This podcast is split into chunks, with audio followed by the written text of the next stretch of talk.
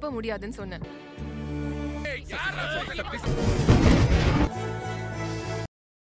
Welcome dear रॉकर्ड्स आज हम देखने वाले हैं एक साउथ मूवी जिसका नाम है अन्नी मंची सकुनामुले मूवी की शुरुआत में हमें विक्टोरिया रानी की पसंदीदा कॉफ़ी के बारे में बताया जाता है, जो कि उनका पर्सनल शेफ समीर खान बनाया करता है। और इस कॉफ़ी को बनाने के लिए वो हिमाचल प्रदेश के पास मौजूद एक खास किस्म की कॉफ़ी का इस्तेमाल किया करता है, जिस वजह से हिमाचल में उगने वाली इस कॉफ़ी की दुनिया भर में डिमांड मस्त बढ़ने लग जाती है। और हिमाचल प्रदेश में इस कॉफ़ी एक्सपोर्ट बिज़नेस के मालिक होते हैं दो दोस्त, जो अपनी बड़ी सी जगह पर इस कॉफ़ी को उगाकर एक्सपोर्ट किया करते हैं। लेकिन कुछ कारणों की वजह से उनकी पार्टनरशिप टूट जाती है और कॉफ़ी बिज़नेस ओनरशिप का केस कोर्ट में चला जाता है। अब हमें सौ साल के बाद का सीन दिखा जाता है, जहाँ वो दोनों कॉफ़ी बिज़नेस पार्टनर तो इस दुनिया में रह नहीं, लेकिन उनके पर पोते या पोते उस केस को लड़ रहे होते हैं। क्योंकि अब ये केस एक खानदानी केस बन चुका है, यानी कि एक खानदानी लड़ाई, जिसमें एक पार्टनर के पोते का नाम है प्रसाद तो वहीं दूसरे पार्टनर के पोते का नाम रवि और सुधाकर है। इस केस की अभी तक सुनवाई नहीं हुई है, क्योंकि दोनों पक्षों में से कोई भी इस केस को सेटल करना नहीं चाहता। ये केस लगभग सौ सालों से चला आ रहा है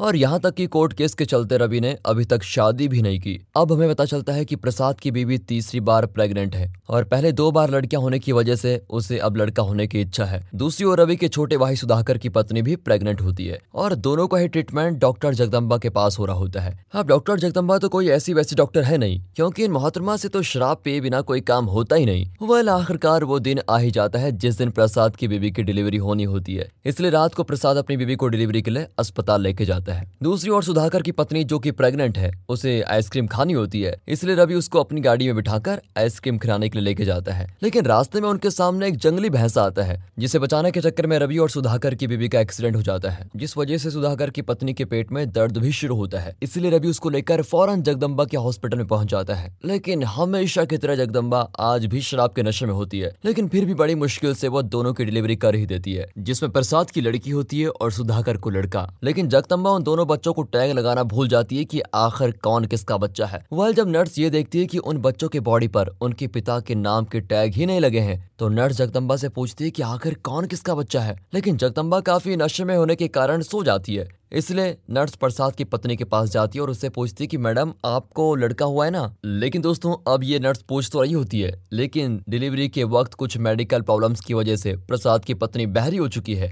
और इसलिए उसे कुछ भी सुनाई नहीं दे रहा होता है। इसलिए वो सिर्फ़ हाँ में मुंडी हिला देती है, जिस वजह से नर्स को लगता है कि इनको लड़का हुआ है और वो सुधाकर के लड़के को प्रसाद का टैग लगा देती है और प्रसाद की लड़की को सुधाकर का। वह अब देखते देखते कुछ साल बीत जाते हैं और प्रसाद का बेटा ऋषि और सुधाकर की बेटी आर्या दोनों स्कूल जाने लग जाते हैं। एक जैसी उम्र की वजह से दोनों एक ही स्कूल में, एक ही क्लास में पढ़ते हैं। अब स्कूल में ऋषि और आर्या की बहुत ही अच्छी दोस्ती हो जाती है और यहाँ तक की वो दोनों एक दूसरे के घर भी जाया करते हैं और दोनों के घर वाले भी उनकी दोस्ती के खिलाफ नहीं होते। आर्या पढ़ाई में बहुत ही होशियार होती है और वो बचपन से ही अपने घर का सारा हिसाब किताब खुद ही देखने लग जाती है। लेकिन ऋषि पढ़ाई में बहुत पीछे होता है। उसे सिर्फ़ खेल कूद और मस्ती अच्छी लगती है। इसलिए वो अक्सर आर्या के पिता सुधाकर के साथ क्रिकेट भी खेला करता है। अब एक दिन स्कूल में आर्या कुछ फूलों की ड्राइंग बना रही होती है। तभी ऋषि उसे पूछता है कि ये कौन से फूल हैं? आर्या बताती है कि ये नील कमल के फूल हैं। सुना है, बारह साल में ये एक बार खिलता है, और ये फूल मेरा सबसे पसंदीदा फूल है। ये सुनने के बाद ऋषि किसी को बिना बताए आर्या की साइकिल को लेकर जंगल की ओर चला जाता है उस फूल को लेने, क्योंकि आर्या उसको बहुत ही पसंद होती है, इसलिए वो उसके लिए कुछ भी कर सकता है। फिर वो जंगल में जाकर एक फूल को ले ही लेता है, लेकिन तभी वहाँ पर जंगली भैंस आता है। वो जंगली भैंस आर्य की साइकिल पर पैर रखता है, जिस वजह से साइकिल टूट जाती है। फिर ऋषि उस जंगली भैंस से डरकर पेड़ पर चढ़ जाता है, और इसी बीच रवि अपनी जीप से गुजरा होता है। ऋषि उसे हेल्प के लिए आवाज़ देता है, लेकिन रवि तो उसे दुश्मन का बेटा समझकर उसकी मदद करता ही नहीं और वहाँ से चला जाता है। ऋषि बड़ी मुश्किल से बचकर आखिरकार आ ही जाता है, लेकिन आर्य अपनी टूटी हुई साइकिल को देखकर ऋषि पर बहुत ही गुस्सा होती है और उससे बात करना ही बंद कर देती है। अब सात साल के बाद आर्या ऋषि की क्लास में फिर से पढ़ने आने वाली है।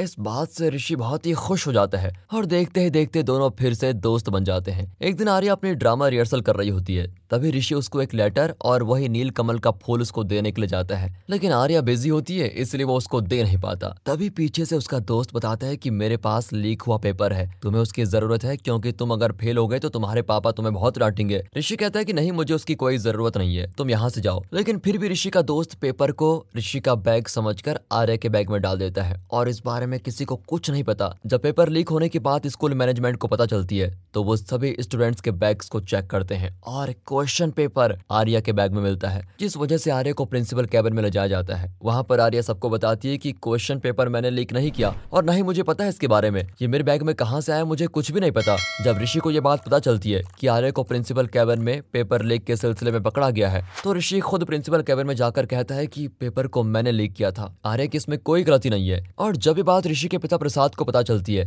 तो वो उसको ताना मारते हुए कहते हैं कि अपने कज़न राम को देखो यूएस में रहता है और हमेशा एग्ज़ाम्स में टॉप करता है। देखते देखते ऋषि और आर्या दोनों इक्कीस साल के हो जाते हैं और प्रसाद ऋषि के नाम अपनी प्रॉपर्टी का कुछ हिस्सा, यानी कि बीस करोड़ रुपए की प्रॉपर्टी कर देता है। लेकिन दूसरी ओर आर्या अपने बर्थडे पार्टी के लिए भी अपनी फैमिली को मना कर देती है और अपने पिता सुधाकर से कहती है, क्या आपको पता भी है की हमारे ऊपर कितना लोन है? कुछ दिनों के बाद आर्या की बड़ी बहन की शादी होती है और शादी की तैयारियाँ चल रही है। तभी एक सेठ आकर सुधाकर से कहता है, आप तो शादी बड़ी धूमधाम से कर रहे हैं, लेकिन मेरा कर्ज कब चुकाएँगे? इससे आर्या को बहुत गुस्सा आता है और वो उससे कहती है कि इस वक्त हमारे घर में खुशी का माहौल है और तुम पैसे मांगने के लिए आ गए। तुम्हारे पास हमारे घर के कागज़ गिरवी पड़े हैं ना। एक साल के अंदर अगर मैं तुम्हारे पैसे देकर नहीं छुड़वा लूँगी तो तब कहना। अभी जाओ यहाँ से। अब शादी से पहले वाली रात को ऋषि आर्या के होने वाले जीजा को किडनैप करके अपने साथ लेकर आ जाता है। तभी हमें पता चलता है कि आर्या का होने वाला जीजा और कोई नहीं, बल्कि ऋषि का बेस्ट फ्रेंड है, जिसे ऋषि ने बैचलर्स पार्टी के लिए किडनैप कर लिया है। और फिर रात को ढेर सारी शराब पीने की वजह से शादी के दिन दूल्हे को शादी के मंडप में जाने में बहुत देरी हो जाती है, लेकिन आखिरकार दूल्हा मंडप में पहुँच ही जाता है और उन दोनों की शादी हो जाती है। अब एक दिन आर्या एक कॉफ़ी शॉप में कॉफ़ी पीने के लिए जाती है। तभी वहाँ पर कॉफ़ी का एक घूट लेते ही उसे कुछ अलग टेस्ट आता है। आर्या वेटर से पूछती है तो वो बताता है कि शायद हमने आपको ऋषि सर की कॉफ़ी दे दी होगी, क्योंकि ऋषि सर अपनी कॉफ़ी पाउडर खुद बनाकर आते हैं और यहाँ पर रख देते हैं। और जब भी उनकी कॉफ़ी पीने की इच्छा होती है तो हम उन्हें उसी पाउडर को डालकर दे देते हैं। आर्या वेटर से कहती है कि ये कॉफ़ी तो बहुत ही बढ़िया है। ज़रूर इसका कोई खास फॉर्मूला होगा। तभी पीछे से ऋषि आकर बता देता है की उसने इस कॉफ़ी पाउडर को कैसे बनाया। अब यहाँ बार बार बैंक में लोन अप्लाई करने के बावजूद भी बैंक आर्या का लोन कैंसिल कर देती है। इसलिए आर्या और रवि दोनों मिलकर एक प्लान बनाते हैं। अब आर्या एक आदमी को नकली बैंक मैनेजर बनाकर उसे होटल में लेके जाती है, जिस होटल में प्रसाद हमेशा आया करता है। अब आर्या और वो नकली बैंक मैनेजर अपना खेल शुरू करते हैं और प्रसाद को देखकर वो बैंक मैनेजर ज़ोर ज़ोर से कहता है, मैडम, आपका बिज़नेस प्लान बहुत ही बढ़िया है, बहुत ही मस्त। हम आपके इस बिज़नेस में इन्वेस्ट करना चाहते हैं। और इस तरह नकली बैंक मैनेजर आर्या के बिज़नेस की बहुत बढ़िया तारीफ़ करता है और ये सभी बातें प्रसाद भी सुन लेता है। लेकिन इंटरेस्ट रेट बहुत ज़्यादा होने की वजह से आर्या बैंक मैनेजर के साथ बिज़नेस करने के लिए मना कर देती है। फिर बैंक मैनेजर के जाने के बाद प्रसाद आर्य के पास आता है और उसे कहता है, मैं तुम्हारे बिज़नेस के बारे में जानना चाहता हूँ। तुम कल मेरे घर आ जाओ। अब अगले दिन आर्या प्रसाद के घर जाकर प्रसाद को अपना पूरा बिज़नेस प्लान बताती है कि किस तरह से वो ऋषि के कॉफ़ी फॉर्मूले से कॉफ़ी को यूरोप में एक्सपोर्ट करेगी। ये प्लान प्रसाद को भी बहुत ही पसंद आता है और वो उसके साथ इन्वेस्ट करने के लिए रेडी हो जाता है। इस बिज़नेस के सिलसिले में आर्या और ऋषि दोनों ही इटली जाते हैं और वहाँ पर आर्या एक कॉफ़ी बिजनेसमैन को अपने कॉफ़ी के सैंपल को दिखाती है और उससे अपना बिज़नेस प्लान समझाती है। फिर वो बिजनेसमैन आर्या से कॉफ़ी टेस्टिंग का सर्टिफिकेट माँगता है। तो ऋषि आर्या को एक कॉफ़ी टेस्टिंग एक्सपर्ट के पास लेके जाता है और उन्हें कॉफ़ी टेस्ट का सर्टिफिकेट मिल जाता है। और जब आर्या और ऋषि दोनों बिजनेसमैन के पास वापस जा रहे होते हैं, तभी आर्या को अर्जेंट वॉशरूम जाना पड़ता है, जिस वजह से वो एक रेस्टोरेंट में चले जाते हैं। ऋषि वहाँ पर एक औरत से बात करता है। जिससे उसका पति ऋषि से झगड़ा करने लगता है और मैटर पुलिस में चला जाता है। पुलिस ऋषि पर दो हज़ार यूरो की पेनल्टी लगा देती है और इस वक्त तो उन दोनों के पास इतने पैसे होते नहीं कि वो उस पेनल्टी को भर सके। इसलिए ऋषि अपने पिता प्रसाद को ये सारी बात बताता है। तभी वहाँ पर ऋषि का कज़न राम आता है, जो वहीं पर रहा करता है। राम ऋषि को बताता है की मुझे प्रसाद मामा का फ़ोन आया था और मुझे उन्होंने बताया की तुम यहाँ पर आ रहे हो, इसलिए मैं यहाँ पर आ गया।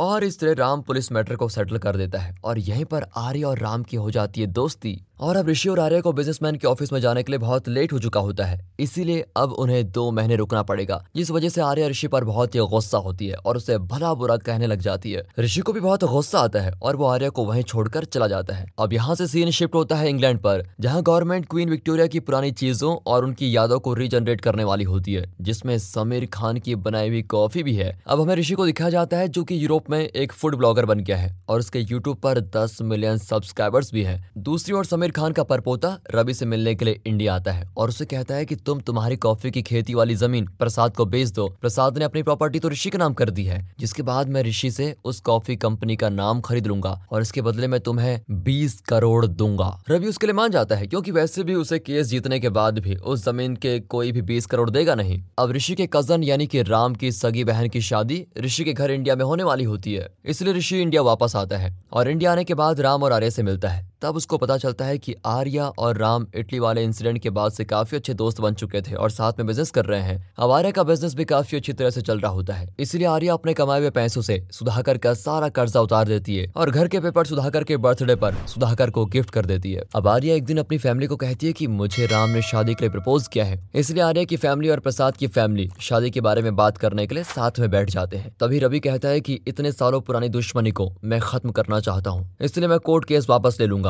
और फिर अब शादी के लिए सभी मान जाते हैं। अब आखिरकार वो दिन आ ही जाता है जब ऋषि के कज़न की शादी हो जाती है। और शादी होने के बाद आर्या, ऋषि की माँ और कुछ औरतें ऋषि के घर में बैठी होती हैं। तभी ऋषि की माँ से ऋषि का कुछ सामान नीचे गिर जाता है, जिसमें आर्या को वही नील कमल वाला फूल और वो लेटर मिलता है, जो वो उसे स्कूल में देना चाहता था। आर्या चिट्ठी पढ़ती है तो उसको पता चलता है कि ऋषि भी उसे बचपन से पसंद किया करता था। और अब आखिरकार वो दिन आ ही जाता है, जिस दिन रवि उस कोर्ट केस को वापस लेने वाला है। इसलिए सभी लोग कोर्ट में चले जाते हैं। रवि केस को वापस ले ही लेता है। तभी उन्हें कोर्ट के बाहर डॉक्टर जगदम्बा मिलती है। जी हाँ वही डॉक्टर जगदम्बा, जिसकी वजह से आर्या और ऋषि की अदला बदली हुई थी। जगदम्बा ने उन सभी लोगों को देखकर पहचान लिया होता है। प्रसाद और रवि जगदम्बा से कहते हैं कि, मैडम, रात को पार्टी है, आप ज़रूर आना। अब रात को पार्टी में जगदम्बा भी आ जाती है। लेकिन अच्छी खासी पार्टी में प्रसाद रवि को बार बार ताने मारने लग जाता है और लोगों के पास उनकी बुराइयाँ करने लग जाता है। फिर रवि को आता है बहुत गुस्सा और वो प्रसाद से झगड़ा करने लगता है। रवि प्रसाद को बताता है कि मुझे 20 करोड़ दिए गए हैं ताकि मैं इस केस को वापस ले लूँ। इतना ही नहीं, तुम्हारे बेटे ने कॉफ़ी कंपनी का नाम भी बेच दिया है। अब ऋषि आकर अपने पिता प्रसाद को सब कुछ सच बताता है कि किस तरह से उसने सालों पुराने इस दुश्मनी को खत्म करने के लिए ऐसा किया। लेकिन प्रसाद उसे कहता है की तुम्हें पता भी है, तुमने क्या किया है। आज तुम्हारी वजह से ये आदमी मुझे क्या क्या नहीं सुना रहा है। ऋषि को इस बात का बहुत गुस्सा आता है और वो अपने दोस्तों के साथ गाड़ी लेकर निकल जाता है। रवि भी ऋषि के पीछे पीछे पार्टी से निकल कर चला जाता है और ऋषि को ओवरटेक करके जंगल में चला जाता है। यहाँ पार्टी के हालात को देखकर जगदम्बा को अटैक आता है और फिर उसको एडमिट करना पड़ता है। दूसरी ओर रवि को जंगल की तरफ़ देखकर ऋषि भी उसके पीछे जाता है। जंगल में जंगली भैंसा रवि को मारने वाला होता है। तभी ऋषि वहाँ पर पेट्रोल का ब्लास्ट करके रवि को बचा लेता है। लेकिन इसमें ऋषि को काफ़ी चोट लगती है, इसलिए उसे भी हॉस्पिटल जाना पड़ता है। हॉस्पिटल में रवि प्रसाद से माफ़ी माँगता है और बताता है, जब ऋषि छोटा था, वो जंगल में फंस चुका था, तब मैंने उसकी मदद नहीं की और मरने के लिए छोड़ दिया। लेकिन आज उसने मेरी जान बचाई। प्रसाद, मुझे माफ़ कर दो। डॉक्टर जगदम्बा को होश में आने के बाद वो सबको सच बता देती है कि कैसे उसकी वजह से बच्चों की अदला बदली हो गई। ये सुनकर तो मानो सभी के पैरों तले ज़मीन खिसक जाती है। अब दोनों ही फैमिली बहुत ही उदासी वाले माहौल में रहती है। ऋषि इन सब बातों से छुटकारा पाना चाहता है, इसलिए वो फिर से फ़ौरन चला जाता है, लेकिन ट्रेन तीन घंटे लेट हो जाती है। इसलिए प्रसाद उसे सुधाकर के घर लेके जाता है और ऋषि उन सबसे मिलता है। सीन शिफ्ट होता है छह महीने के बाद, आर्या और ऋषि के स्कूल में, जहाँ उन सभी दोस्तों का रीयूनियन होता है और ऋषि और आर्या दोनों वहाँ पर आ जाते हैं। अब पता चलता है कि ऋषि, आर्या दोनों की फैमिली में सब कुछ नॉर्मल हो चुका है और ऋषि और आर्या दोनों फिर से एक दूसरे से प्यार करने लगे हैं और वो एक दूसरे के साथ रिलेशनशिप में भी हैं और जल्दी शादी करने वाले हैं। इसी हैप्पी एंडिंग के साथ ये मूवी यहाँ पर खत्म होती है। बाकी दोस्तों स्टोरी अच्छी लगी हो मूवी अच्छी लगी हो एक्सप्लेनेशन अच्छा लगा हो वीडियो को लाइक कीजिए चैनल को सब्सक्राइब मिलते हैं अगली वीडियो में, तब तक के लिए गुड बाय अपना ख्याल रखिए। And finally thanks for watching